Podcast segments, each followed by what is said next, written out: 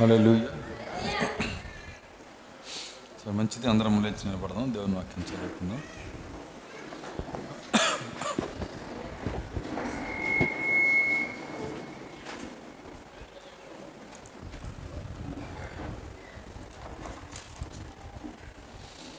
పరిశుద్ధ గ్రంథంలో నుండి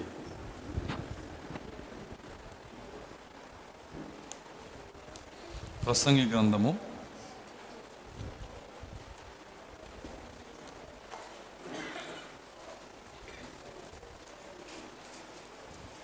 ఐదో అధ్యాయము.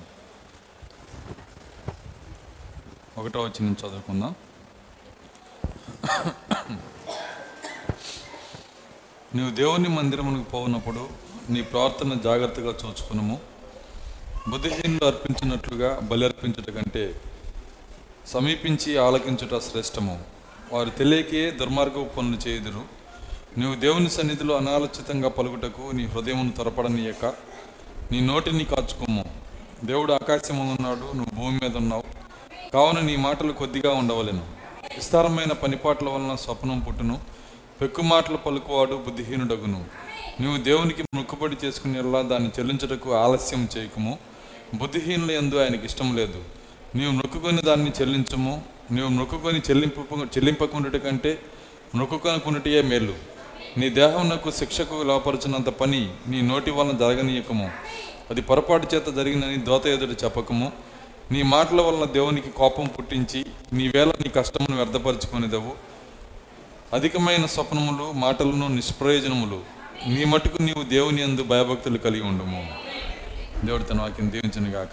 ప్రార్థించుకుందాం. స్తోత్రములు స్తోత్రములు స్తోత్రములు ప్రభు. కృపగల తండ్రి మీ స్తోత్రాలు చెల్లిస్తున్నాం. ప్రభా ఉదయకాల ఆరాధనలో మాతో కూడా ఉన్న దేవుడవు మాతో మాట్లాడిన దేవుడవు. ప్రభా ఈ సాయంకాలం మరొకసారి మీరు రంగం మీదకి రమ్మని ప్రార్థిస్తున్నాం. మాకు కావలసిన జీవాహారంను దయచేయండి. ఓ వాక్యమును మా కొరకు ఇరవండి ప్రభువా. ప్రతి హృదయాన్ని మీరు తెరవండి నాయన. ప్రభా నీ యొక్క రక్తంలో నీ శరీరంలో మేము పాలు పంపులు పొందబోచుండగా. తండ్రి నాయన మమ్మల్ని మీ రక్తంలో కడగండి మమ్మల్ని శుద్ధీకరించండి. మమ్మల్ని బలపరచండి ప్రభువా.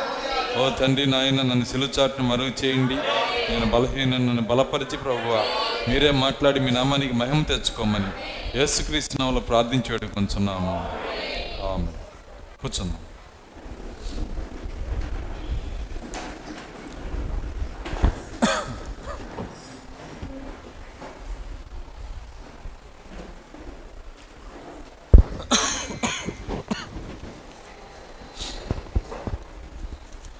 మంచిది. మరి కొద్ది నిమిషాలు మనకు ఆలోచన వాక్యం పైన ఉంచుదాం. ఎక్కువ సమయాన్ని తీసుకొని. ఒక నలభై ఐదు నిమిషాలు లేదంటే గంట సమయం లోపు దేవుని వాక్యాన్ని మనం చూద్దాం. మరి చదవబడినటువంటి లేఖనంలో మరి దేవుని వాక్యం మనతో మాట్లాడుతున్నది. నీవు దేవుని మందిరమునకు పోవునప్పుడు నీ ప్రార్థన జాగ్రత్తగా చూసుకున్నాము సో మన ప్రార్థన అన్నప్పుడు మరి ఆ ప్రార్థనలో మరి ప్రతి కార్యం ఉంటుంది. మన మాటలు మన ఆలోచనలు మన క్రియలు. వీటన్నిటినీ కూడా మరి మరి వీటన్నిటినీ వీటన్నిటినీ కూడా మరి జాగ్రత్తగా చూచుకోనమని దేవుని వాక్యం మనతో హెచ్చరిస్తూ ఉంది. నువ్వు దేవుని మందిరమునకు పోవునప్పుడు ఎందుకంటే వాటన్నిటిని చూసే దేవుడు ఇక్కడ ఉన్నాడు కనుక మన ఆలోచన మన తలంపులు మన మాటలు సమస్తం చూస్తాడు ఆయన. మనం ఎవరికో మరి కనపరచుకోవడానికి మనం ఇక్కడికి రావట్లేదు కానీ దేవుడు చూస్తున్నాడని మనం ఇక్కడికి వస్తున్నాం. మన మాటలు కూడా దేవుడు చూస్తున్నాడని మనం మాట్లాడాలి. మన క్రియలు మన ఆలోచనలు సమస్యంలో మరి ఆయన చూస్తున్నాడని ఎవరు నమ్ముతారంటే విశ్వాసి మాత్రమే నమ్ముతాడు. అవిశ్వాసి నమ్మలేడు. విశ్వాసి నమ్ముతాడు కానీ అవిశ్వాసి నమ్మలేడు. అవిశ్వాసి నమ్మకపోయినంత మాత్రాన దేవుడు చూడకుండా పోడు. అంటున్నారా ఎవరు నమ్మినా ఎవరు నమ్మకపోయినా దేవుడు మాత్రం చూస్తానే ఉంటాడు ఆయన. అననీయ అననీయ సపీరాలు ఆయన చూడట్లేదు అనుకున్నారు. కానీ చూసాడా లేదా ఆయన. ఆకాను దేవుడు చూడట్లేదు అనుకున్నారు. కానీ ఆయన చూస్తానే ఉన్నాడు. ఆయన చూసే దేవుడు ఆయన. ఆయన చూస్తాడని మరి ఐగుప్తు స్త్రీ ఒక ఆమె పేరు పెట్టింది. ఎవరమ్మా? ఆమెకు అసలు ఆమెకి భక్తికి సంబంధించిన ఒక ఒక పునాది లేదు ఆమెకి. ఓకే. సో ఆమె ఆమె పేరు పెట్టింది. ఏమని పేరు పెట్టిందంటే ఆయన చూస్తున్న దేవుడు అంట. ఆమెకున్న బయలుపాటున్న చాలు మనకి. మన క్రియలన్నీ సరైపోతాయి. మన మాటలు సరైపోతాయి. మన ఆలోచనలు సరైపోతాయి. ఎందుకంటే ఆయన చూస్తున్న దేవుడు. నా ఆమె తిరుగుతుంటే కూడా దేవుడు చూశాడు. అక్కడున్న మరి ఆ చిన్నబిడ్డ ఆకలితో మరి చనిపోతుంటే మరి ఆ దాహంతో చనిపోతుంటే దేవుడు చూశాడు దాన్ని. ఎందుకంటే ఆయన చూస్తున్న దేవుడు. నువ్వు ఎక్కడికి వెళ్ళినా దేవుడు చూస్తాడు. కాబట్టి చూస్తున్నాడనే భయం మన లోపల ఉండాలి. ఆ భయమే మనకి దేవన ఆ భయమే మనకు ఆశీర్వాదము. నువ్వు దేవునికి నువ్వు ఎంతగా భయపడతావో నువ్వు అంతగా దీవించబడతావు. ఎందుకంటే నువ్వు దేవునికి భయపడినప్పుడు ఏమైందంటే ఆటోమేటిక్గా నువ్వు దేవుని వాక్యాన్ని నెరవేరుస్తావు ఎప్పుడైతే నువ్వు దేవుని వాక్యాన్ని నెరవేరుస్తావో దేవుని ఆశీర్వాదానికి నువ్వు వారసుడు అవుతావు. అయితే నిన్ను వాక్యమును చేయించేది ఏంటో కాదు దేవునికి భయపడటమే దేవుని వాక్యాన్ని చేయించేది. అటు ఆయన భయపడాలంటే మనకి కృప ఉండాలి మొట్టమొదట. మన ప్రవక్త చెప్పిన సూత్రం ఏంటంటే ఎవరి జీవితంలో అయితే దేవుడు కృప ఇచ్చాడో వాళ్ళు దేవునికి అధికంగా భయపడతారన్నాడు. ఎవరైనా దేవునికి భయపడుతున్నారనుకో వెంటనే అర్థం చేసుకోవచ్చు. అది వాళ్ళ శక్తి కాదు అది. వాళ్ళకి పుట్టినట్టు గుణలక్షణం కాదు అది. దేవుడు జగత్తు పునాది వేయబడక ముందే వాళ్ళకి కృప ఇచ్చాడని మనకు అర్థమవుతా ఉంది అక్కడ.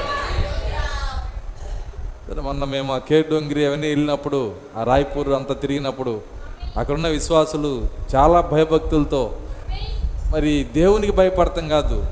మరి దేవు దేవునికి దేవుడికి ఎలా భయపడతారో దేవుని పిల్లలకు కూడా అలాగే భయపడుతున్నారు వాళ్ళు. మరి ఎంతో మర్యాదతో మరి ఎంతో మరి ప్రేమతో ఉన్నారు వాళ్ళు. నిజం అది. నేను దేవునికి భయపడతానండి మన దేవుని పిల్లలకు భయపడనంటే అది నిజమైన ప్రేమ కానే కాదు. నువ్వు నిజంగా దేవుని ఎలా ప్రేమిస్తావో? అదే విధంగా దేవుని పిల్లల్ని కూడా నువ్వు ప్రేమించాలి. దేవుని పిల్లల్ని నువ్వు ప్రేమిస్తున్నావు అంటే దేవుని ప్రేమిస్తున్నావు అని అర్థం. అదే కదా యోహాన్ పత్రికలో దేవుడు చెప్పింది. ఏమన్నాడు? నువ్వు ఒకడు చూస్తున్న మనిషిని ప్రేమించలేకపోతే చూడని దేవుణ్ణి ఎలా ప్రేమిస్తాడు? కాబట్టి నువ్వు చూస్తున్న నీ సహోదరుని ప్రేమిస్తే అప్పుడు నువ్వు దేవుని కూడా ప్రేమిస్తావు అని అర్థం. ప్రేమిస్తే భయము జాగ్రత్త అన్నీ ఆటోమేటిక్గా వస్తాయి.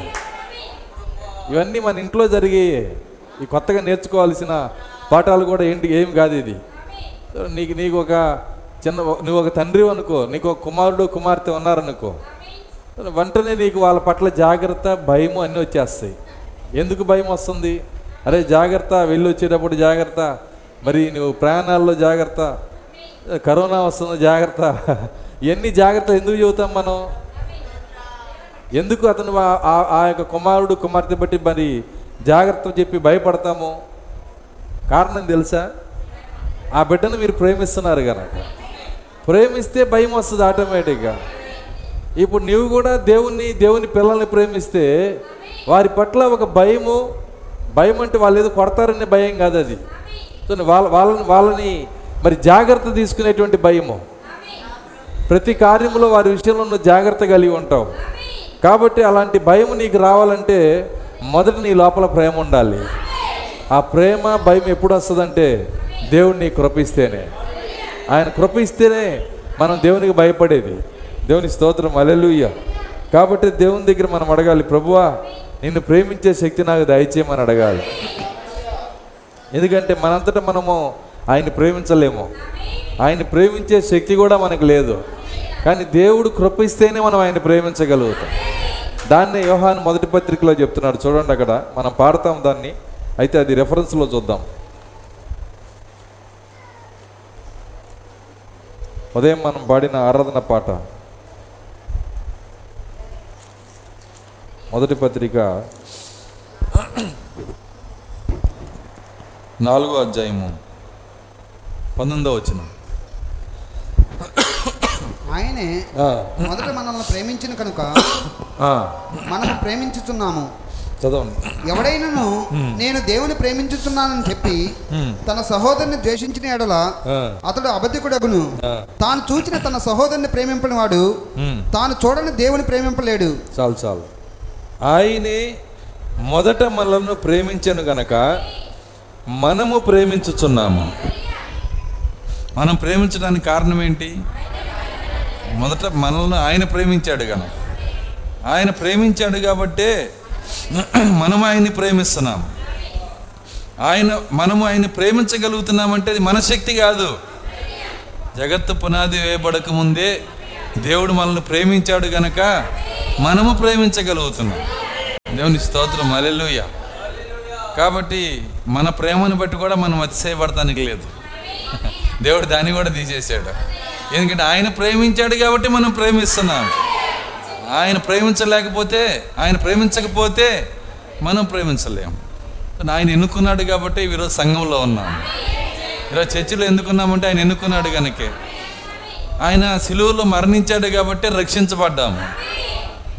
సో ఇవన్నీ కూడా ఆయన ఇచ్చిన కార్యాలే. అంటే మనం అతిశయపడటానికి ఏది లేదు. కాబట్టి ఎప్పుడు మన అతిశయం అనేది మనము మనం తీసుకొని రాకూడదు. దేవుని సన్నిధిలో మనం వెంబడించేటప్పుడు చాలా జాగ్రత్తగా మన గుణలక్షణాలు మనం పరిశీలించుకుంటూ ఉండాలి. ఎందుకంటే లోకంలో ఉన్నప్పుడు కొన్ని పాపాలు మనల్ని వెంబడిస్తూ ఉంటాయి. అయితే దేవుని సన్నిధిలోకి వచ్చినా కొన్ని కొన్ని రకాల పాపాలు మనల్ని వెంబడిస్తూ ఉంటాయి. లోకంలో ఉన్నప్పుడు ఉన్న పాపాలు ఇప్పుడు రావు. లోకంలో ఒక తాగుబోతుగా ఉన్న వ్యక్తి దేవుని సన్నిధికి వచ్చినాక తాగుబోతుగా ఉండడు. అది కాదు వాడి శోధన. వాడి శోధన అది కాదు వాడి బలహీనత అది కాదు వాడు చేసే పాపం అది కాదు. ఏది మరి ఇక్కడికి వచ్చినాక పా పాపముగా వాడిని వెంబడిస్తుందంటే ఇక్కడ వచ్చే పాపాలు వేరుగా ఉంటాయి. శారీరక పాపాలు కాదు పరిశుద్ధ పాపాలే. అదేంది పాస్టర్ గారు? ఏం పాపాలు అయ్యి పరిశుద్ధ పాపాలు. అంటే పరిశుద్ధతలో ఉంటానే ఎవరికీ తెలియకుండా పాపిగా ఉండొచ్చు. దేవునికి అసహ్యంగా ఉండొచ్చు.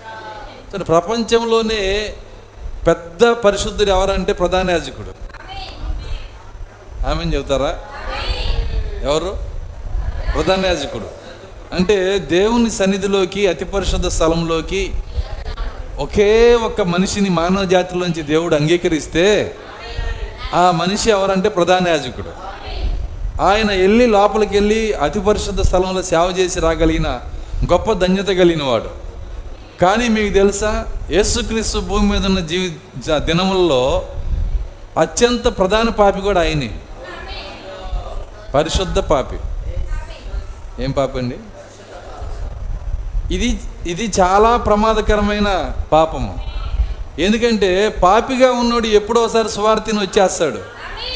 కానీ పరిశుద్ధులుగా ఉండి పాపంలో ఉంటే వాళ్ళు రావాలంటే చాలా కష్టమైన కార్యము. సో ఇది ఇది ప్రాముఖ్యమైన గుర్తించాల్సిన కార్యము. మనకు కావలసిన కార్యం ఇదే. ఇక్కడికి వచ్చిన ఇక్కడికి వచ్చిన తర్వాత మనకు వచ్చే దేవునికి వ్యతిరేకమైన మరి ఆ యొక్క గుణలక్షణాలు ఏంటంటే చాలా గుణలక్షణాలు ఉన్నాయి. మొట్టమొదట మనకి కొన్ని అతిశయాలు వస్తాయి. ఏమొస్తాయండి? అతిశయాలు. అంటే అర్థమైందంటే మనకి సీనియారిటీలు ఎదుగుతూ ఉంటాం మనం. సీనియారిటీ అంటే నేను వచ్చి ఎంతకాలం అయింది నువ్వు వచ్చి ఎంతకాలం అయింది. నేను నేను చాలా కాలం నుంచి ఉంటున్నాను మీరు కొత్తగా వచ్చారు. సో ఇవన్నీ కూడా మనకు తెలియకుండానే మన లోపల గూడు కట్టుకుంటూ ఉంటాయి. వాటిని చూసినప్పుడు దేవునికి మనం అసహ్యులుగా మారుతాం. మన దృష్టికి మనం పరిశుద్ధులుగా ఉంటాం. కానీ దేవుని దృష్టికి ఎలా ఉంటామంటే అసహ్యులుగా ఉంటాం. అందుకే ఇట్లాంటి గుణలక్షణాలన్నీ తీసేయటానికే దేవుడు ఆయన ఏం చేశాడంటే మరి మన తన ప్రవక్తను పంపించి ఆయన కార్యాన్ని చెబుతున్నాడు. ఆయన మనకి నేర్పించాడు. ఆయన ఏమంటున్నాడంటే నేను ముప్పై మూడు సంవత్సరాలు ఆయన సేవ చేసిన తర్వాత మరి అన్ని గొప్ప కార్యాలు చేసిన తర్వాత చనిపోయిన వాళ్ళు లేపిన తర్వాత మరి కొన్ని లక్షల మందిని స్వస్థపడిన తర్వాత పన్నెండు వందల వర్తమానాలు ప్రసంగించిన తర్వాత ఎన్నో అద్భుతాలు చేసిన తర్వాత అప్పుడు ఆయన అంటున్నాడు ఏడు ముద్దలు తెరిచిన తర్వాత ఏమంటున్నాడంటే "ఈ- రోజు నూతనంగా బాప్తీసం పొంది ఒక వ్యక్తి వచ్చాడు అక్కడ. ఇప్పుడే బాప్తీసం మునిగి వచ్చాడు. అతని కంటే నేను ఏమాత్రం ఎక్కువైన వాడిని కాదన్నాడు ప్రవక్త నేర్పిస్తున్నాడు మనకి.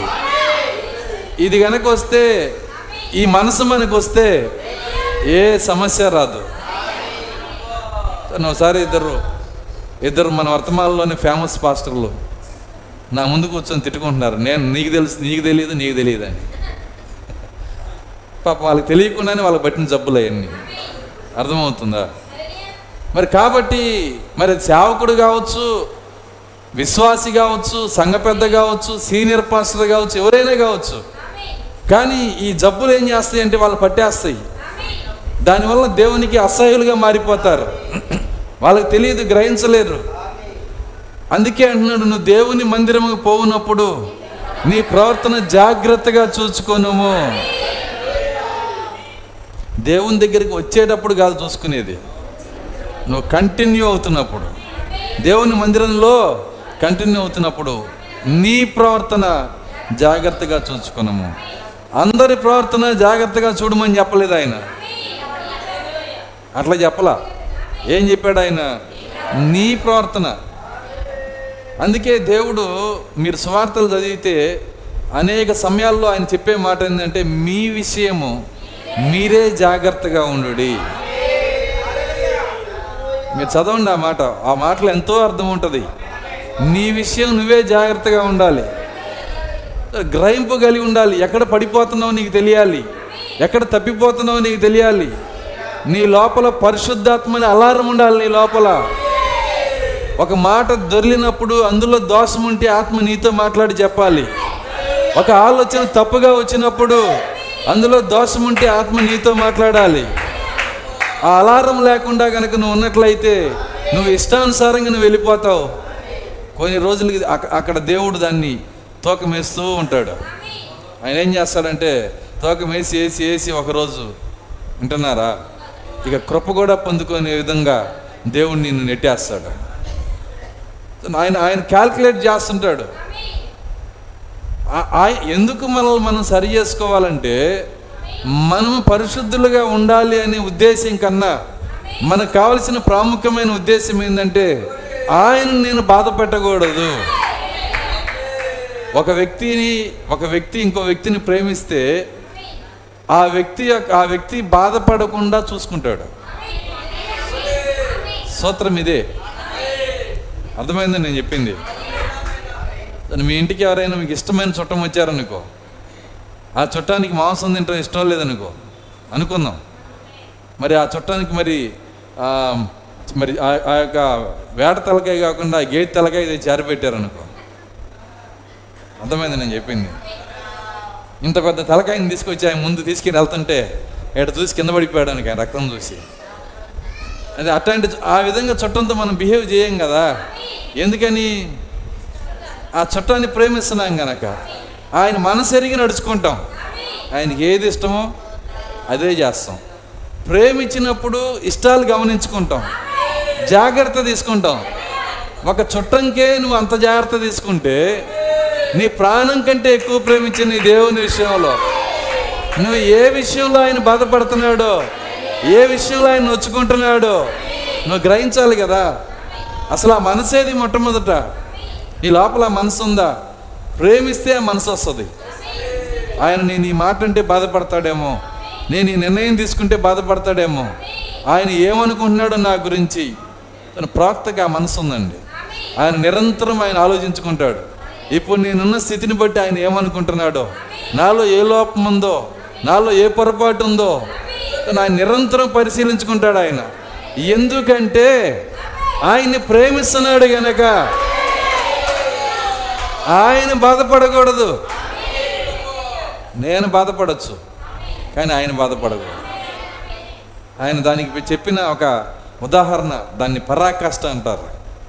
ఆయన దానికి మాదిరిగా చెప్పిన ఒక ఉదాహరణ పరాకాష్ట ఏంటంటే ఆయన అంటున్నాడు ఒకవేళ దేవుడు నా దగ్గరకు వచ్చి వెళ్ళేం బ్రహ్మ నువ్వు పాతాళంలో ఉంటే నేను సంతోషపడతానని నేను చెబితే నేను సంతోషంగా వెళ్తానన్నాడు ఆయన. దానికి నేను పరాకాష్ట అన్నాను నేను. సరే మన దేవుని దగ్గరికి వచ్చింది దేనికోసం?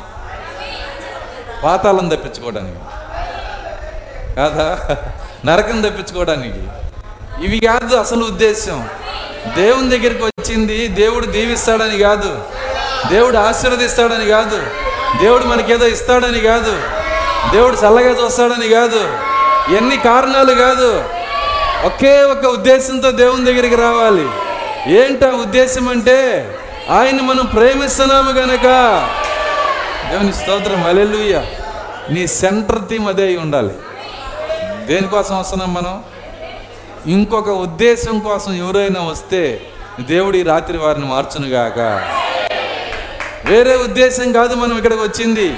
నేను ఆయన్ని ప్రేమిస్తున్నాను కాబట్టే ఆదివారం చర్చికి వస్తున్నాను నేను ఆయన్ని ప్రేమిస్తున్నాను కాబట్టే పరిశుద్ధుడిగా ఉంటున్నాను. నేను ఆయన్ని ప్రేమిస్తున్నాను కాబట్టే ప్రార్థన చేస్తున్నాను. నేను ఆయన్ని ప్రేమిస్తున్నాను కాబట్టే పాటలు పాడుతున్నాను. కిరణ్ బ్రదర్ ఊరుకోవట్లేదని పాడట్లే మనం. అర్థమవుతుందా? ఎందు- ఎందుకు పాడుతున్నాం మనం? ఆయన ప్రే ఆయన ప్రేమిస్తున్నాం గనక. నీ పాట వింటున్నాడు. చాలామందికి ఒక అభిప్రాయం ఉంటుంది. నా గొంతు బాగోదు ఏం పాడతాంలే అని. నేను పాడితే పారిపోతారని. వాసంగా నేను పాడినా పారిపోతారు. అర్థమవుతుంది? కానీ నేను ఎందుకు పాడుతున్నాను? నేను ఆయన ప్రేమిస్తున్నాను కనుక ఏదో నాకు వచ్చిన ఆ గొంతు బాగోపోయినా పాడతాను నేను. ఎందుకంటే ఎవరో వింటున్నారని కాదు. నేను ఆయన కోసం పాడుతున్నాను. ఆయన ప్రేమిస్తున్నాం కాబట్టే ఈ కార్యాన్ని మనం చేయాలి. ఈ సెంటర్ థీమ్ అనేది మన లోపల ఉండాలి. మనం చర్చికి వస్తుంది దానికోసమే మనం ప్రార్థన చేస్తుంది దానికోసమే మనం దేవుని కొరకు నిలబడింది దానికోసమే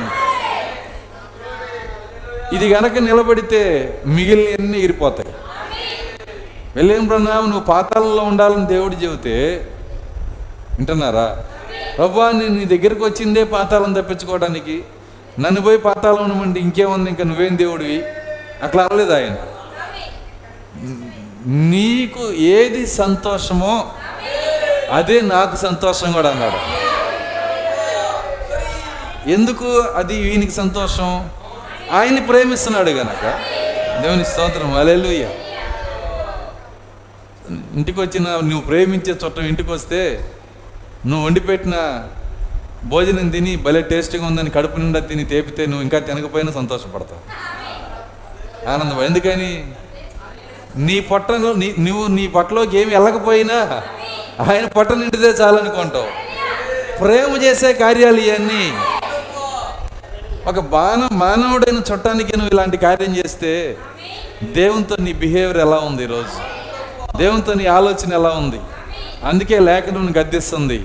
నువ్వు దేవుని మందిరంకి వెళ్ళినప్పుడు నీ ప్రవర్తన జాగ్రత్తగా చూసుకునుము సో నీ ప్రవర్తన జాగ్రత్తగా చూసుకో సో ఇక్కడ వచ్చేటువంటి అనేక రకమైన బలహీనతలు ఇవన్నీ ఎందుకు రాకూడదంటే మనం పాపిగా ఉండకూడదని కాదు. ప్రేమించే దేవుడు బాధపడతాడేమో. ఆయన బాధపడకూడదు. ఆయన కన్నీరు గారకూడదు. ఆయన దుఃఖపడకూడదు. నన్ను బట్టి ఆయన సంతోషించాలి. నన్ను బట్టి ఆయన ఆనందించాలి.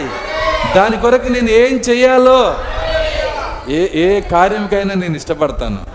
దేవుని స్తోత్రం అలెలుయ్య తను ఒకప్పుడు ఉన్న క్రైస్తవులు ఎలాంటి క్రైస్తవులు? ఒకప్పుడున్న నిజమైన ఆ యొక్క క్రైస్తవులు దేవుని దేవుని యొక్క మనసు బాధపడకుండా ఉండటానికి వాళ్ళ శరీరము సజీవ యాగంగా చేశారండి వాళ్ళ శరీరమునే సజీవ యాగంగా తీసుకొని వెళ్ళి వాళ్ళని కట్టేసి అగ్నిలో కాల్చినా సరే నేను యేసును ప్రేమిస్తానని చనిపోయారు వాళ్ళు. ఈరోజు మన సంగతి ఏంటి? మనం దాన్ని చేయగలమా?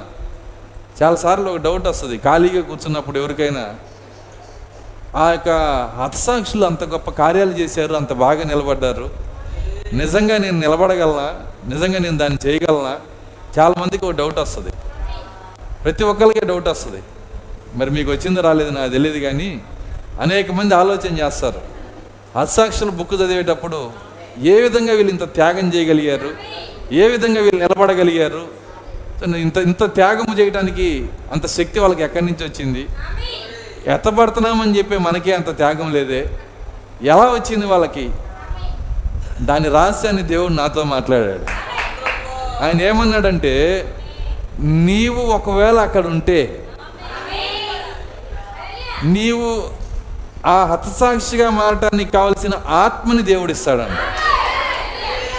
ఆ శక్తి కూడా వాళ్ళది కాదంట. అది కూడా పరిశుద్ధాత్మదే. దేవుని స్తోత్రం. అలెలుయ్య ఎంత గొప్ప కార్యం అది. అందుకే ప్రవక్త అంటున్నాడు. ఏమంటున్నాడంటే షడ్రకు మెషకు అభిజ్ఞగోలు అగ్నిగుణంలో దూకి దూరిన దూకినప్పుడు అక్కడ నువ్వు ఉంటే నువ్వు ద- ఎంతమంది అక్కడ దూకగలరు చేయత్తమన్నాడు ఆయన. ఎవరు అందరూ భయపడతా ఉన్నారు.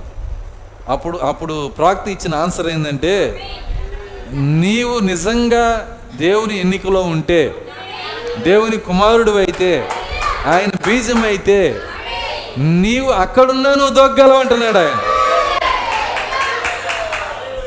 అది నీ గొప్పతనం కాదు. అది పరిశుద్ధాత్మ శక్తి అయి ఉంది. హతసాక్షులుగా మారేది కూడా పరిశుద్ధాత్మ శక్తే. కాబట్టి హతసాక్షులుగా మారారు కాబట్టి వాళ్ళు గొప్ప వాళ్ళు అంటానికి ఏమీ లేదు. అది పరిశుద్ధాత్మ ఇచ్చిన శక్తి అది. దేవుడిచ్చిన కృప. ఆ పరిశుద్ధాత్మ ఏ సామర్థ్యం ఇస్తే దాన్ని మనం చేయగలుగుతాం. కాబట్టి వాళ్ళు అత్సాక్షులుగా వెళ్ళడానికి కావలసిన సామర్థ్యము పరిశుద్ధాత్మ ఇచ్చాడు. దానికే అక్కడ నాలుగు బొమ్మలు ఉన్నాయి నాలుగు ముఖాలు ఉన్నాయి. ఒకటి సింహము రెండు దూడ మూడు మనిషి ముఖము నాలుగవది పక్షిరాజు. ఇవి నాలుగు పరిశుద్ధాత్మ యొక్క నాలుగు పనులవి. దూడాత్మగా ఆయన పనిచేసినప్పుడు ఆ దూడాత్మగా పరిశుద్ధాత్మ ఎవరిలోకి వెళ్తున్నాడో వాళ్ళు దూడవలే బలికెళ్ళిపోయారు. అది వాళ్ళ శక్తి కాదు వారిలో ఉన్న పరిశుద్ధాత్మ శక్తి. ఈరోజు మనం కూడా అంతే. ఈరోజు పక్షిరాజు వలె మనం నిలబడుతున్నామంటే బయలుపాటు పొందుతున్నామంటే ఎత్తబడే జీవితాన్ని మనం జీవించగలుగుతున్నామంటే అది మన శక్తి కాదు. ఈ గడికి దేవుడిచ్చిన పరిశుద్ధాత్మ శక్తి. దేవుని స్తోత్రం. అలెలుయ్య కొత్త నిబంధన అంత భాగం రాసిన పౌలు గారే ఒక మాటలో తేల్చేశాడు. నేను ఏమై ఉన్నానో నేను ఏమై ఉన్నానని మీరంటారో అదంతా నేను కాదు. ఆయన కృప వల్లనే అయ్యాను నేను.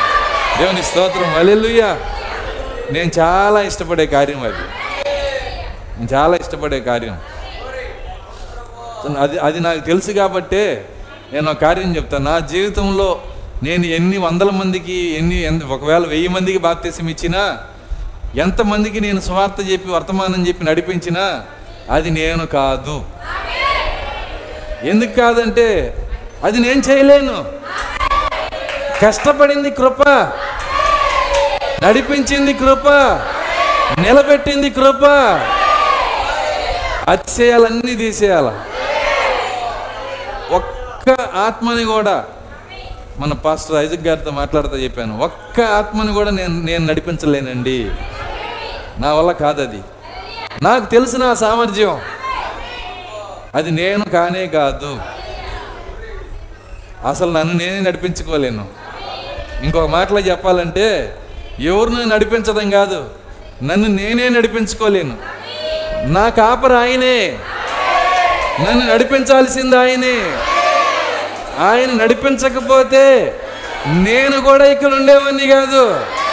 దేవుని స్తోత్రం. అలెలుయ్య ఏ యాక్సిడెంట్లోనో ఏ కాలంలోనో మునిగి చచ్చిపోయేవాడిని. నిజమది. నా జాగ్రత్త నుంచి వచ్చేటప్పుడు అక్కడ కాలం ఉంది. బకింగ్హామ్ కాలం అంటారు. మా మా మావయ్య ఈత వేస్తుంటే ఆయన దోసి నేను పడ్డా దాంట్లో. నా వయసు ఏడు సంవత్సరాల వయసు అప్పుడు.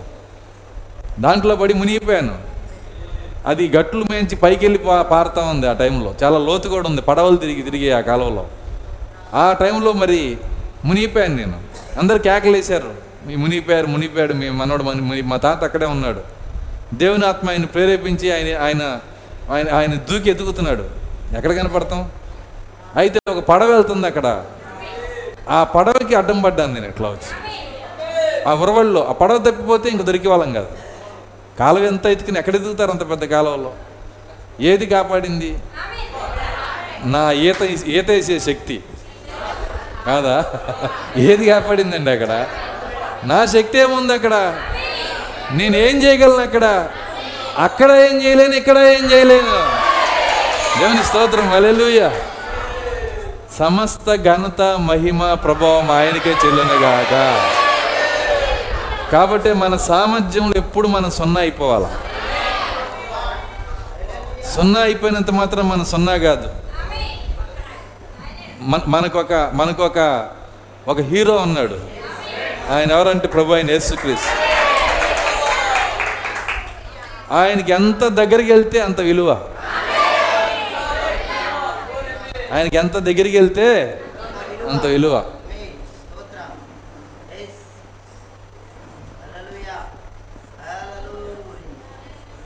ఎంత ఇది?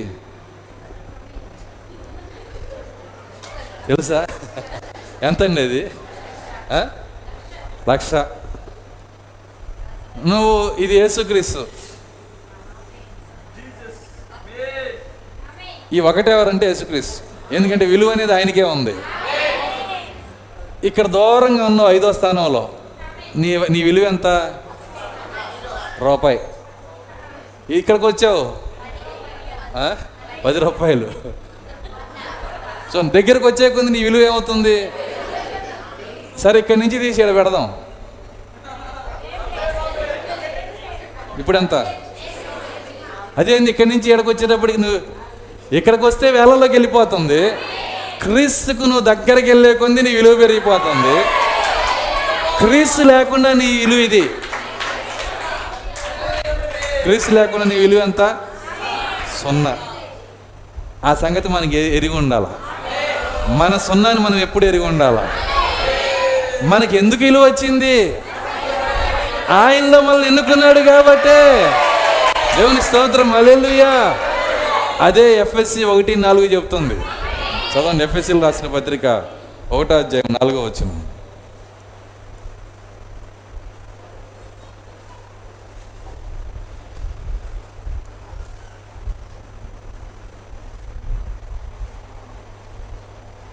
ఎట్లనగా ఎట్లనగా తన ప్రియుని యందు తన ప్రియుని యందు తాను ఉచితంగా తాను ఉచితముగా మనకు అనుగ్రహించిన మనకు అనుగ్రహించిన తన కృపా మహిమకు తన కృపా మహిమకు కీర్తి కలుగునట్లు కీర్తి కలుగునట్లు తన చిత్త ప్రకారమైన ఎవరికి కీర్తి? మనిషిగా తన కృపా మహిమలకు కీర్తి కలగాలని జగత్తు పునాది వేయబడక ముందే ఆయన తలంపు కలిగి ఉన్నాడు ఆయన.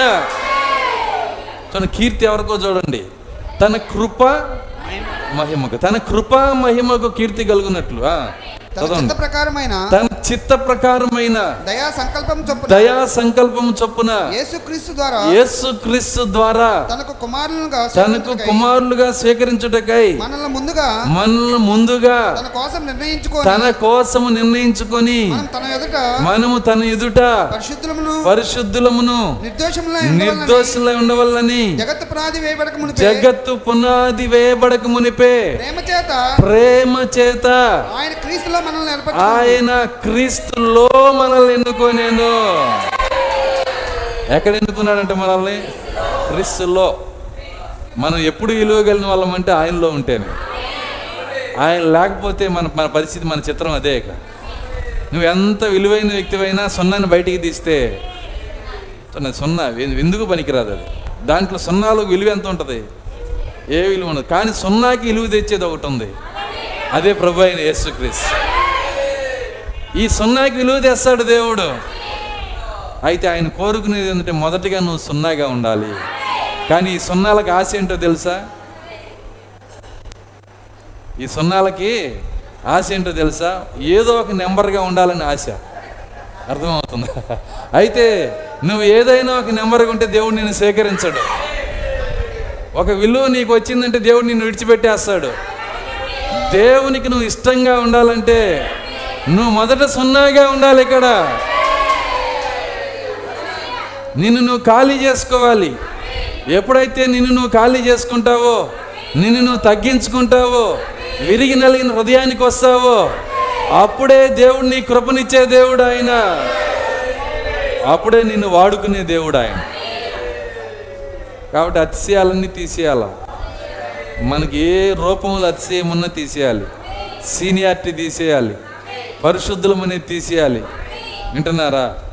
దీనికి ప్రవక్త కార్యాన్ని చెప్పాడు. ఏమన్నాడంటే పరిశుద్ధాత్మ యొక్క బాప్తిసము అనే వర్తమానంలో ఒక మాట చెబుతున్నాడు ఆయన.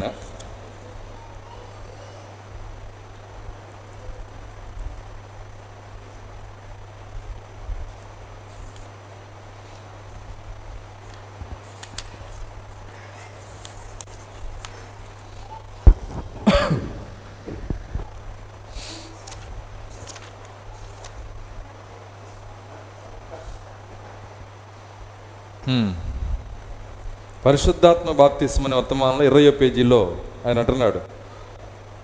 అంతేకాకుండా మనము ఆర్మేనియన్ వైపు తిరుగుదాము వారు ఏం పొందుకున్నారు? క్రియలను. ఆర్మేనియన్ వాళ్ళు ఏం పొందుకున్నారంటే క్రియలను. హోలీనెస్ గుంపు వారు క్రియలు. దేవునికి స్తోత్రం నా వెంట్రుకలు నేను పొడుగ్గా పెంచుకొనిదను అంటారా అంట వింటున్నారా ప్రాక్త ప్రతి డినామినేషన్ చదివేశాడు. వాళ్ళ సిద్ధాంతాలన్నీ ఆయనకి తెలుసు. అందుకే వాళ్ళు ఏమంటారో చెబుతున్నాడు ఆయన. ఆర్మేనియన్ అనే డినామినేషన్. ఆర్మేనియన్ అంటే అదో డినామినేషన్. వాళ్ళు ఏం చెబుతారంటే దేవుని స్తోత్రం నా వెంట్రుకలు నేను పొడుగ్గా పెంచుకునే దినం. స్త్రీలు ఓ దేవుని స్తోత్రం నేను పొట్టి వస్త్రాలు ధరించను.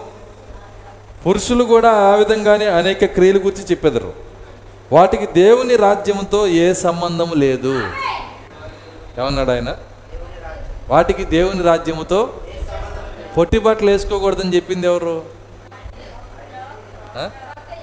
మన ప్రాక్తి చెప్పాడు. ఇప్పుడు మళ్ళీ ఏమంటున్నాడు?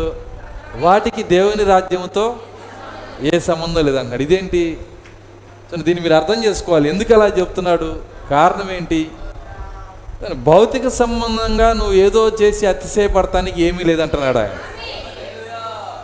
కొంతమంది కొంతమంది చెప్పేది ఏంటంటే ఈ ఈ మెసేజ్లోనే ఒక కార్యం వచ్చింది. ఏంటంటే తను మేసాలు తీసేయాలి వధువుగా ఉండాలంటే అని. వధువుగా ఉండాలంటే మేసాలు తీసేయాలని.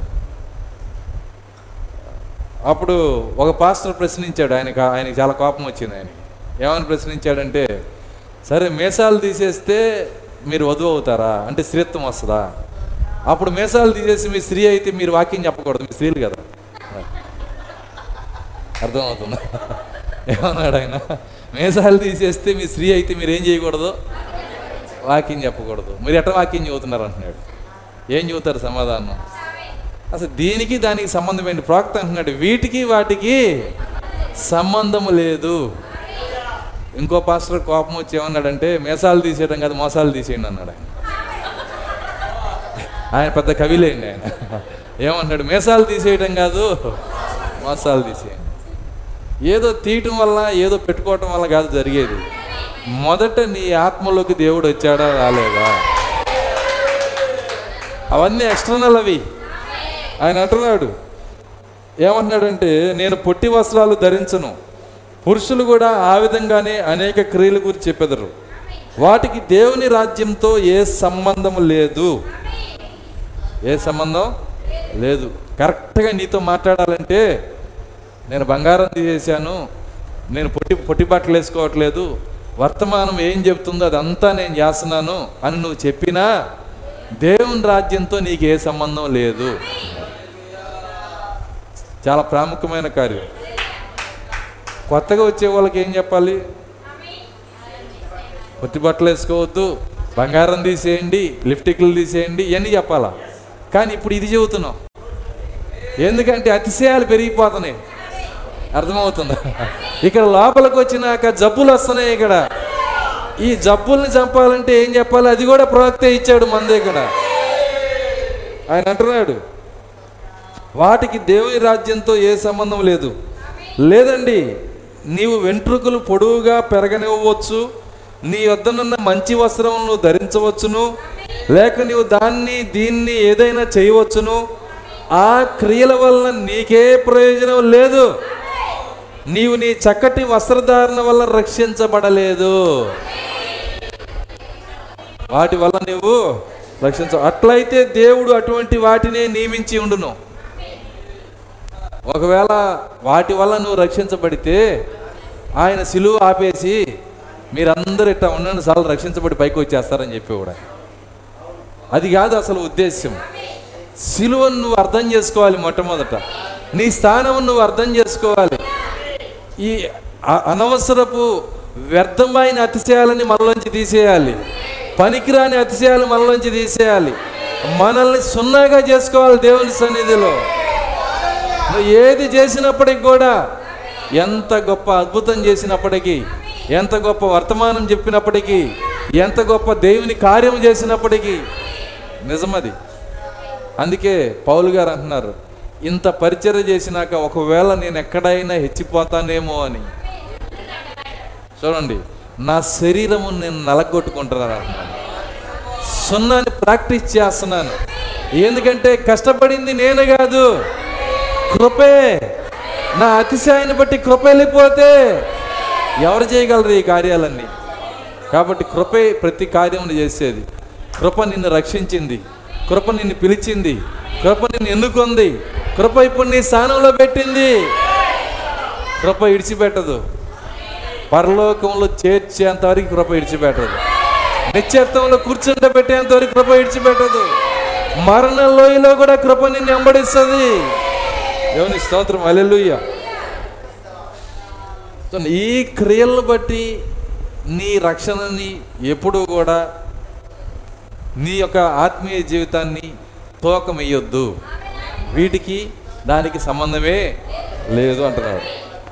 అలాగైతే ఇది చెప్పాను కాబట్టి రేపు నుంచి అందరూ అర్థమవుతుందా? మాస్టర్ గారు ఇట్లాగా మరి నాకు తెలియదు అరకిలో బంగారం ఉంది ఇంట్లో మా దగ్గర. మరి అటు పోమాకండి. దాని అర్థం అది కాదు. ఇటు లాగితే అటు అటు లాగితే ఇటు. అది కాదు దాని అర్థము. మీరే అన్నారుగా దానికి రక్షణకి సంబంధం లేదని. కాబట్టి మేము అరకులో బంగారం వేసుకొచ్చుకుంటాం. నువ్వు వేసుకొని వచ్చినా నీకు రక్షణ లేదు. వేసుకోకుండా వచ్చినా రక్షణ లేదు. దేంట్లో నీకు రక్షణ ఉందంటే ఆయన మాటకు నువ్వు విధేయత చూపించడంలోనే ఆయన కృపను నువ్వు ఆశ్రయించడంలోనే నువ్వు కృపను ఆశ్రయించావా? ఆయన ఏం చెబుతున్నాడో దాన్ని చేస్తావు.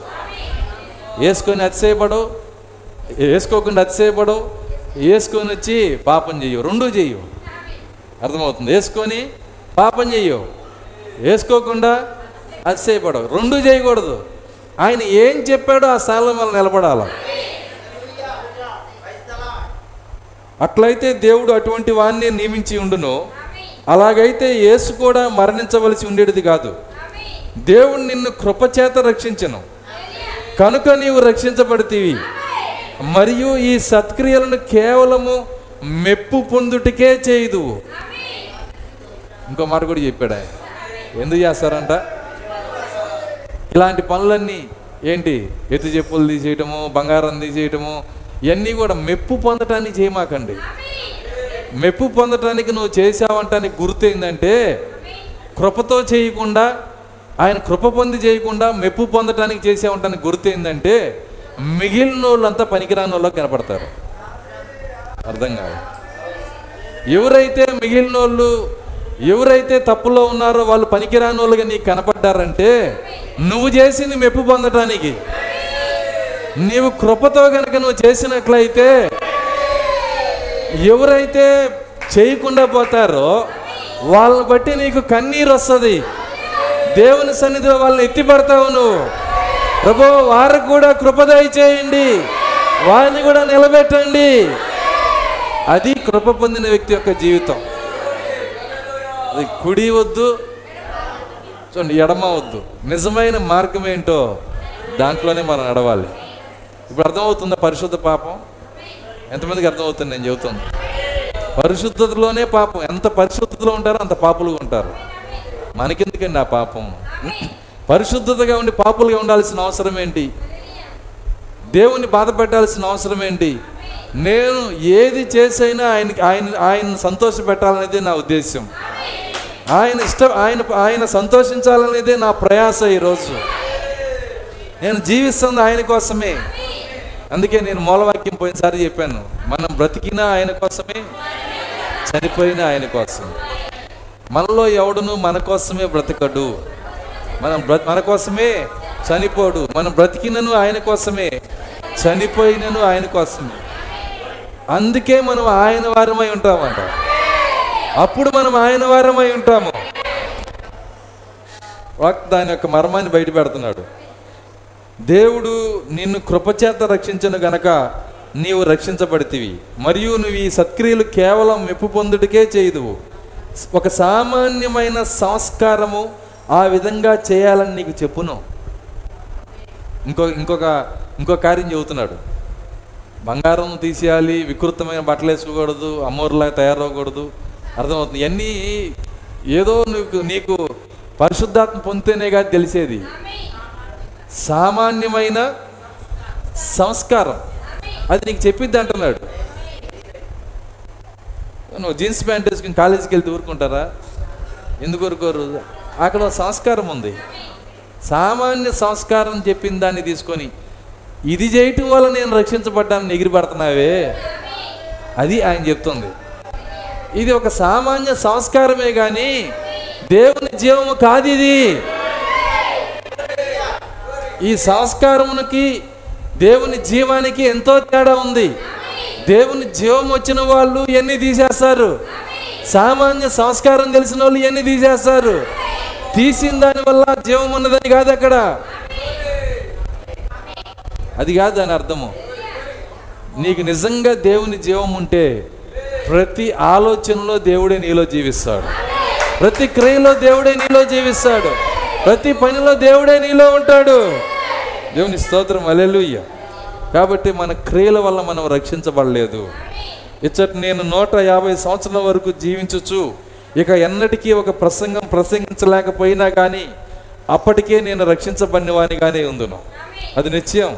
నేను ఒక బోధకున్నైనందువలన రక్షించబడలేదు కానీ దేవుని కృప వల్లే నేను రక్షించబడితిని. నేను ఒక పాస్టర్ అయినందుకు నేను రక్షించబడలా. నేను ప్రసంగాలు చేస్తున్నందుకు నేను రక్షించబడలా. ఆయన ప్రాక్త అయినందుకు రక్షించబడలా. ఆయన చేసే కార్యాలను బట్టి రక్షించబడలా. అదేవిధంగా నేను బంగారం తీసినందుకు రక్షించబడలా. చెప్పండి నేను టీవీ తీసేసినందుకు రక్షించబడలా. నేను అందరికంటే బాగున్నందుకు రక్షించబడలా. నేను కల్వరి సిలువని బట్టి ఆయన ప్రాణ త్యాగమును బట్టి ఆయన కృపను బట్టి నేను రక్షించబడ్డాను. దేవుని స్తోత్రం అలెలుయ్య అంత మహోన్నత ఉద్దేశాన్ని ఇంత చిన్న క్రియలతో మనము పోల్చుకోకూడదు. ఈ కార్యాలు మనం ఎరిగి ఉండాలి. కాబట్టి ఆయన అంటున్నాడు మనము దేవుని సన్నిధికి వెళ్ళేటప్పుడు ఈ పరిశుద్ధ పాపాల విషయంలో చాలా జాగ్రత్తగా ఉండాలి. అనేకమైన అవిధేయతలు మన దగ్గరికి వస్తూ ఉంటాయి. అనేకమైన లోపములు మన దగ్గరికి వస్తూ ఉంటాయి. బాగానే ఉన్నామనుకుంటాం కానీ పొరపాట్లు చేస్తూనే ఉంటాం. దే దేవుని దృష్టిలో మనం తప్పులో ఉంటాం. ఎక్కడో ఎక్కడో తప్పిపోయి ఉంటాం. చూడండి దేవుడు మనల్ని విడిచిపెట్టి ఎంతో కాలం అయి ఉండొచ్చు. ఇంకా మనకి తెలియకపోవచ్చు. దేవుడు నీ ప్రార్థన ఏంటో మానేసి ఉండొచ్చు. దేవుడు నిన్ను పట్టించుకోవటం మానేసి ఉండొచ్చు. దేవుడు నిన్ను చూసి కన్నీరు పెడతా ఉండొచ్చు. నీకు తెలియదు ఆ కార్యము? కాబట్టి మనం దేవుని సన్నిధికి వచ్చినప్పుడు ఒక్కసారి ఆయన దగ్గర కూర్చొని ప్రభా నా జీవితం నీ దృష్టిలో ఎలా ఉంది? నా ప్రార్థన ఎలా ఉంది? నా మాటలు ఎలా ఉన్నాయి? నా ఆలోచనలు ఎలా ఉన్నాయి? ఆ ఇష్టంగా ఉన్నాయా? నా భక్తి అంతా తీసి నేను చెత్తకొప్పలేస్తాను నా భక్తి నాకు నాకు ఏమీ చేయదు. నా భక్తిని బట్టి నేను ఏమీ అవను నేను ఏమై ఉన్నాను నీ కృప వల్లే అయ్యి ఉన్నాను నా నా యొక్క నా యొక్క ఆలోచన ఒకటే. నిన్ను ప్రేమించాలనేదే నా ఆలోచన. నీవు నన్ను ప్రేమించాలనేదే నా కోరిక. ఇంతకు మించిన ఉద్దేశం మనకు అవసరం లేదండి అసలు. ఈ రెండిట్లోనే అన్నీ ఉన్నాయి. ఆమెను చెప్పగలరా? ఈ రెండిట్లోనే అన్నీ ఉన్నాయి. దేవుడు నిన్ను ప్రేమించడంలోనే అంతా ఉంది. దేవుణ్ణి నువ్వు ప్రేమించడంలోనే నీ భక్తి అంతా ఉంది. ఈ రెండు కార్యాల్లోనే అన్నీ ఉన్నాయి. మీరు ఏదైనా తీసుకురండి నేను రెండిట్లో పెడతా.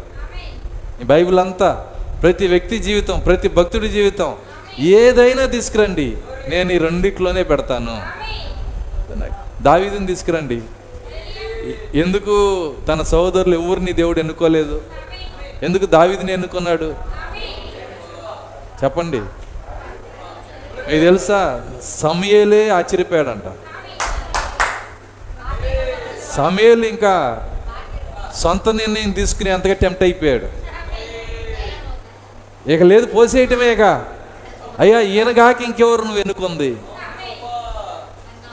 అంతగా గొప్ప గొప్ప వీరులు కండలు తిరిగిన వాళ్ళు అర్హులు ఎంతోమంది ఉన్నారు. కానీ దేవుడు అంటున్నాడు సమయాలు అది కాదు అంటున్నాడు. అయిపో ఆ వ్యక్తి కాదు. ప్రభువా ఎందుకు కాదు ఈ వ్యక్తి? అర్థమవుతుంది. ఈ వ్యక్తి ఎందుకు కాదు? ఈయనకి ఏం తక్కువ? అన్నీ ఎక్కువే అన్నాడు ఆయన. ఏందండి? ఏం తక్కువ కాదు అన్నీ ఎక్కువే. ఏం తక్కువ? అన్నీ ఎక్కువే. మరి నీవు ఎందుకని? అన్నాడు నా ప్రేమను బట్టి. జగత్తు పునాది వేయబడక ముందే. అది నా ప్రేమ. నా సొంత ప్రేమ అది. పుట్టకముందే పుట్టకముందే పుట్టక ముందే ప్రేమించేది ఏందండి అది?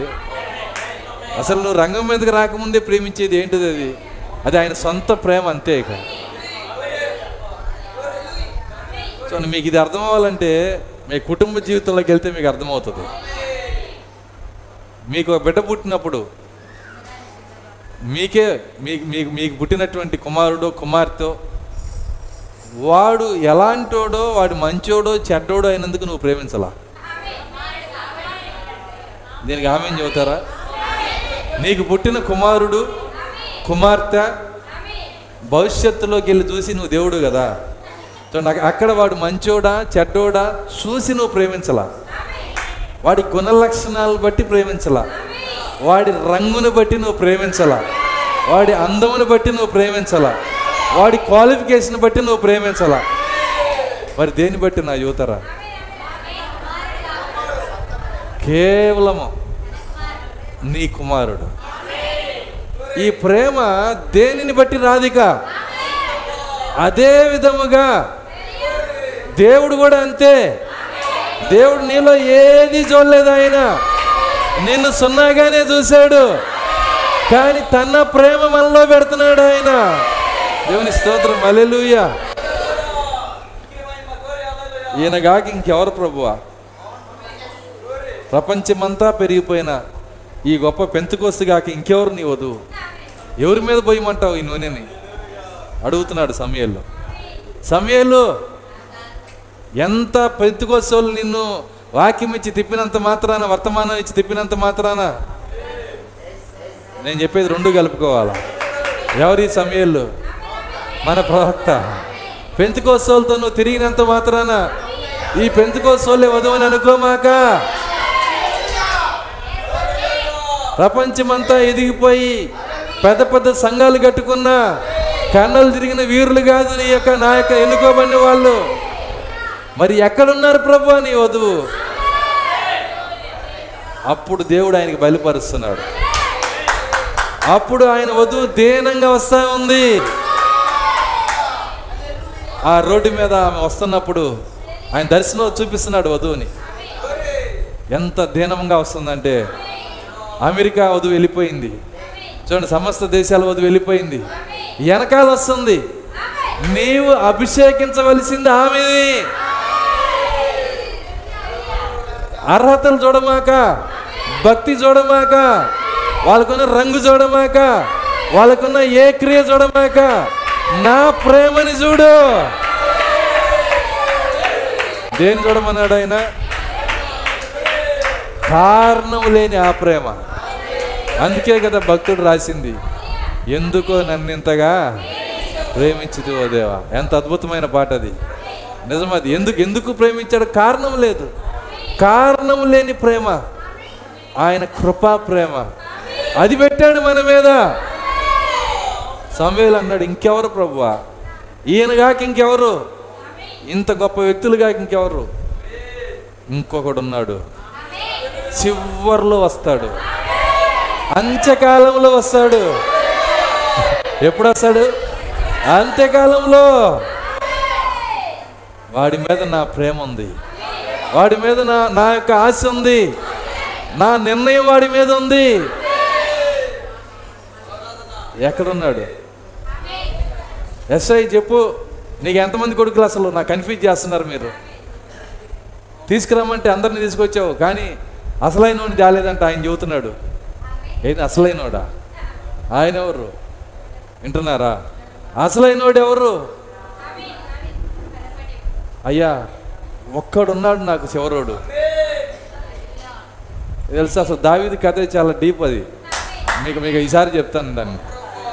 ఎందుకు వీళ్ళు ఏడుగురు గొప్ప పోస్టుల్లో ఉండి దావీదు ఒక్కడే ఎందుకు అడవిలో గొర్రెలు కాచుకుంటున్నాడో పెద్ద కథ ఉంది దానికి పెద్ద చరిత్ర ఉంది. ఈసారి చెప్తాను దాన్ని. ఇప్పుడు తీసుకుంటే ఒక గంట పట్టింది నాకు. జాగ్రత్తగా గమనించండి. దావీదు తునీకరించబడినవాడు దావీదు ఎన్నిక లేనివాడు. తన తండ్రి కుటుంబంలోనే ఎన్నిక లేనివాడు. ఎక్కడో గొర్రెలు కాసుకుంటే వెళ్ళి పిలిచారు. అయ్యా మీ నాన్న పిలుస్తున్నాడు తొందరగా రా. ప్రవక్త వచ్చాడంట మాట్లాడాలంట. ఆయన వచ్చాడు. వచ్చినప్పుడు దావీదుని చూడంగాలని అనుకున్నాడు. ప్రభువా ఒక్క మజిలన్నా ఉందా వీడికి? ఏంది? ఆడపిల్లలాగా ఉన్నాడు. చక్కగా మంచి పాలుగారి దే- దేహంతో ఎంత సున్నితంగా ఉన్నాడు. వీడెట్టా రాజు అవుతాడయ్యా? ఎట్లా ఈయన మీద నువ్వు అభిషేకించమంటున్నావు? అప్పుడు అప్పుడు అంటున్నాడు నా హృదయానుసారుడు. ఆయన? కండలు కాదు ఆయనకి కావలసింది. నీ అతిశయాలు కాదు. నీ భక్తి కాదు. నువ్వు చెప్పే నీ నీ యొక్క పరిశుద్ధ క్రియలు కాదు.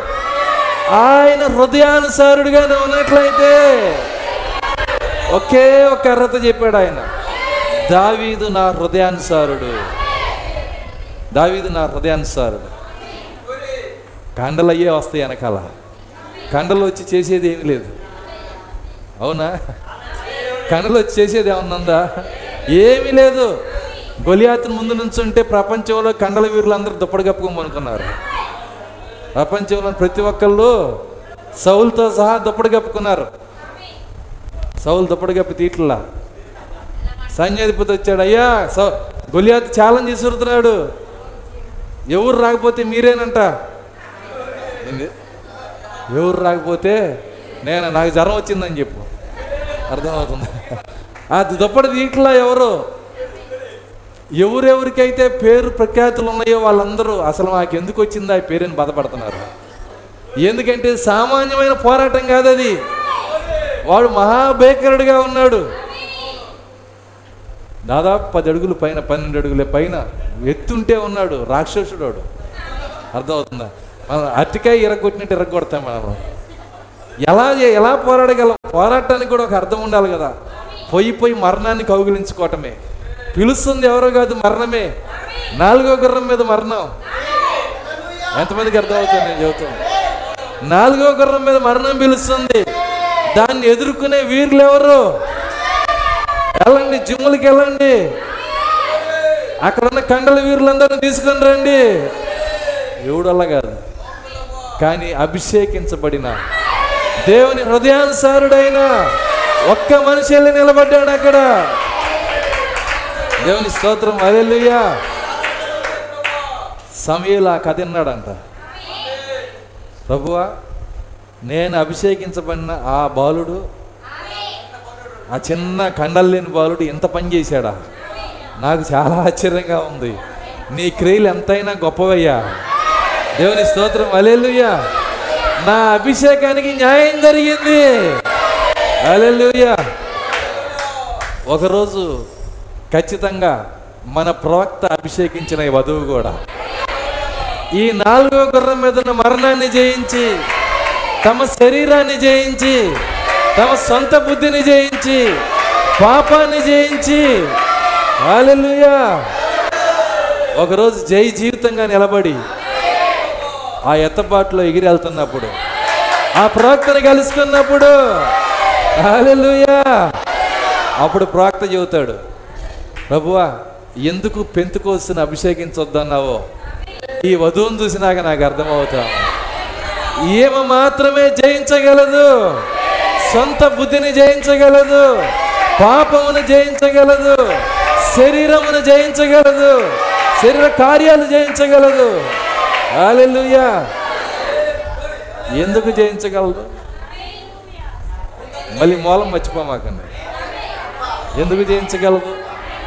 శక్తిని బట్టి కాదు బలమును బట్టి కాదు. ఏమకు దేవుని పైన ఆధారపడటం తెలుసు? తన ప్రియుని పైన ఆనుకొని అరణ్యములో నడుచుకొని వస్తున్నా ఈమె ఎవరు? ఎక్కడ ఎక్కడ అనుకుందంటామా ఎక్కడ అనుకుందండి?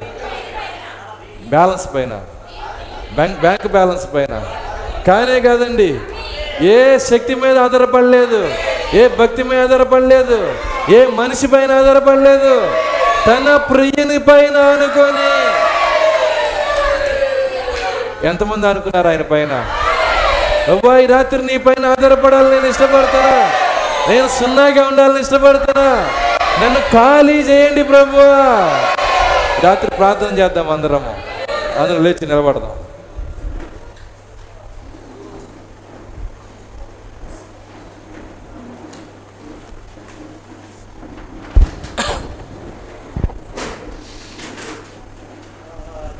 కొద్ది నిమిషాలు అందరం ఆయన సన్నిధిలో ప్రార్థించుదాం. సోదరుడ సోదరి నిజముగా ఆయన కృప ఆయన ప్రేమ ఆయన ఎన్నిక మన జీవితం అంతా శృతించిన ఆయన రుణం మనం తీర్చుకోనలేము. ఆయన ప్రేమ ఆయన కృపను బట్టి ఆయనకి వందనాలు చెల్లించుదాం. ఆయన దాయిని బట్టి ఆయనకి స్థుతులు చెల్లించుదాం. హాలెలూయ హాలెలూయ హాలెలూయ హాలెలూయ కొద్ది నిమిషాలు దేవుని శృతించుదాం సోదరుడ సోదరి కొద్ది నిమిషాలు. కొద్ది నిమిషాలు అందరం దేవుని శుతించుదాం కొద్ది నిమిషాలు దేవుని కృతజ్ఞతాస్థుతులు చెల్లించుదాం. మన పొరపాట్లన్నీ ఆయన సన్నిధిలో ఒప్పుకుందాం. మన పరిశుద్ధ పాపం విడిచిపెడదాం.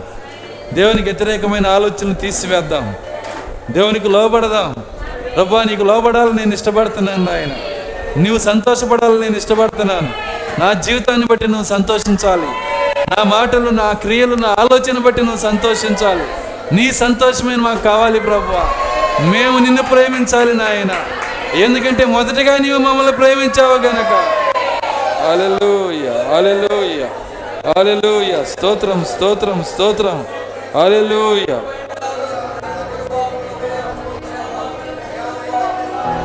హల్లెలూయ.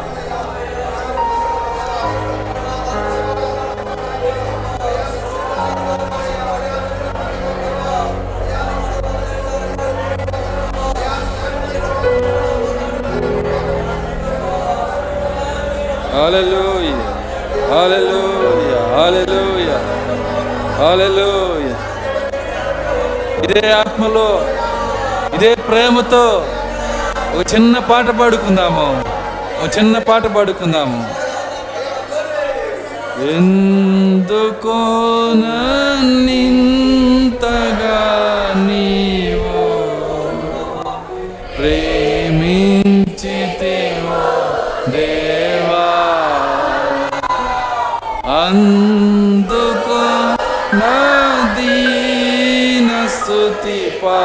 పాత్ర హల్లెలూయా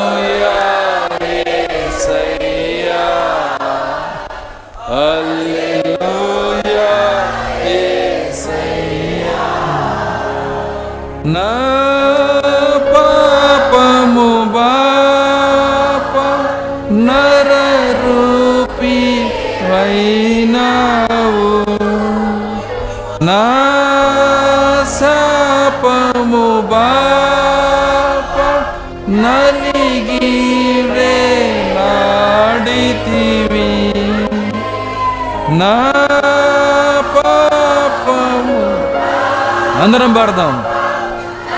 అవును ప్రభువా. నా పాపము కొరకే నరరూపమెత్తిన దేవా. మరణకరమైన శరీరంలో వచ్చిన తండ్రి.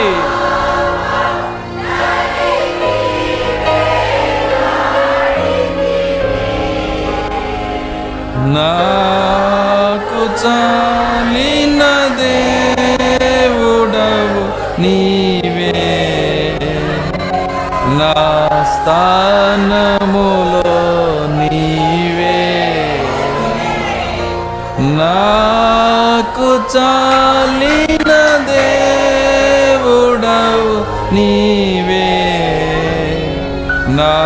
స్థానములో నీవే. ఎందుకో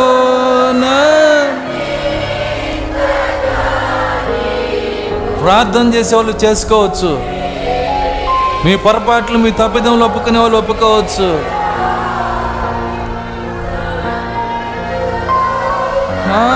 దీన స్తుతి పాత్ర. అల్లెలూయా యేసయ్యా అల్లెలూయా యేసయ్యా నీ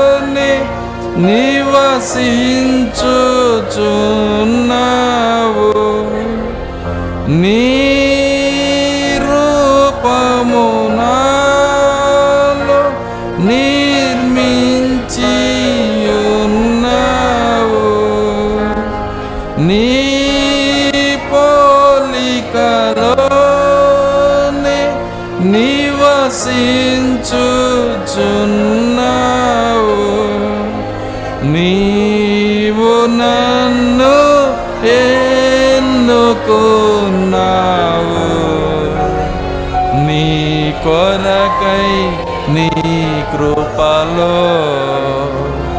నీవు నన్ను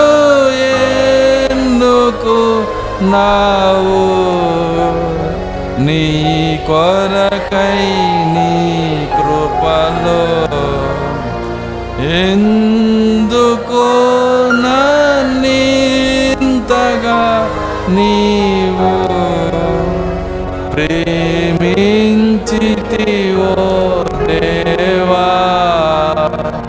అందుకో నాదీన స్తుతి పాత్ర అల్లెలూయా యేసయ్యా అల్లెలూయా యేసయ్యా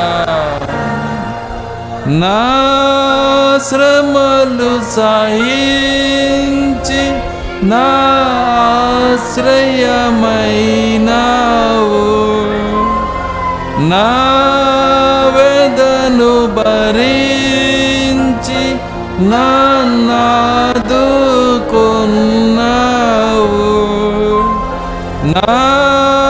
नाश्रमलु सहिञ्चि नाश्रयमयिनावो।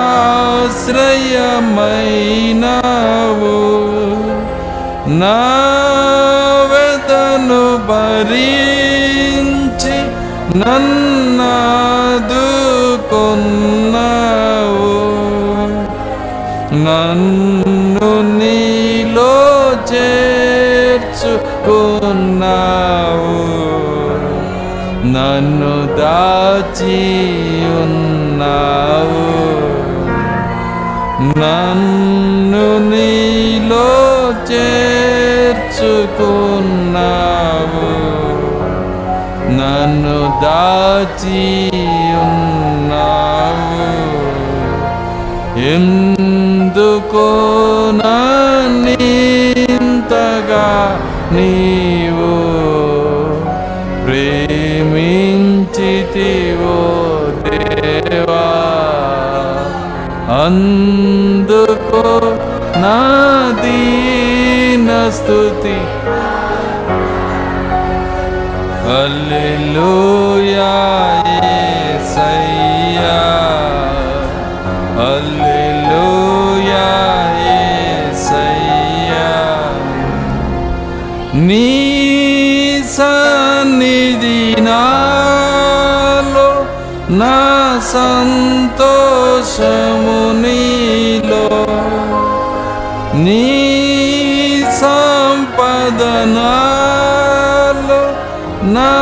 సర్వమును నీలో ఆమె నీ సన్నిధి నాలో నా సంతోషము నీలో నీ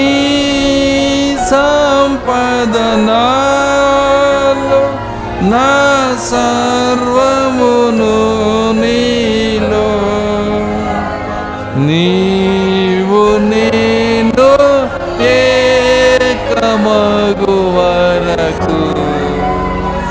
నన్ను విడువానంటివే. నీవు నేను ఏకమగు అరకు. నన్ను విడువానంటివే. ఎందుకు నన్నింతగా నీ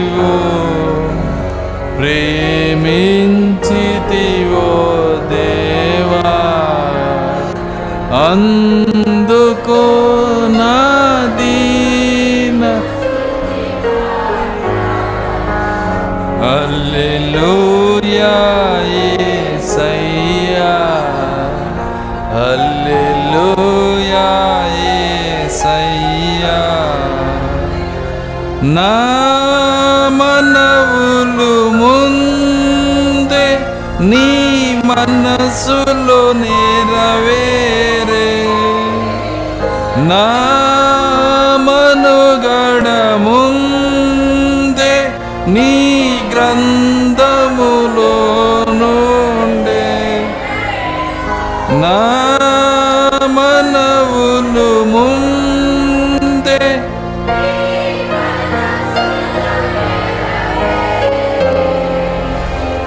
నా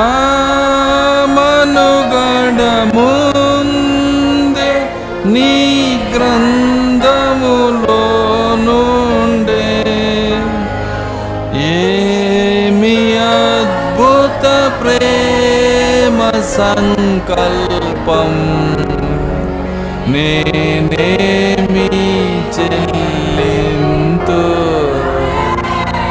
ఏమి అద్భుత ప్రేమ సంకల్పం నేనేమి చెల్లింతు ఎందుకో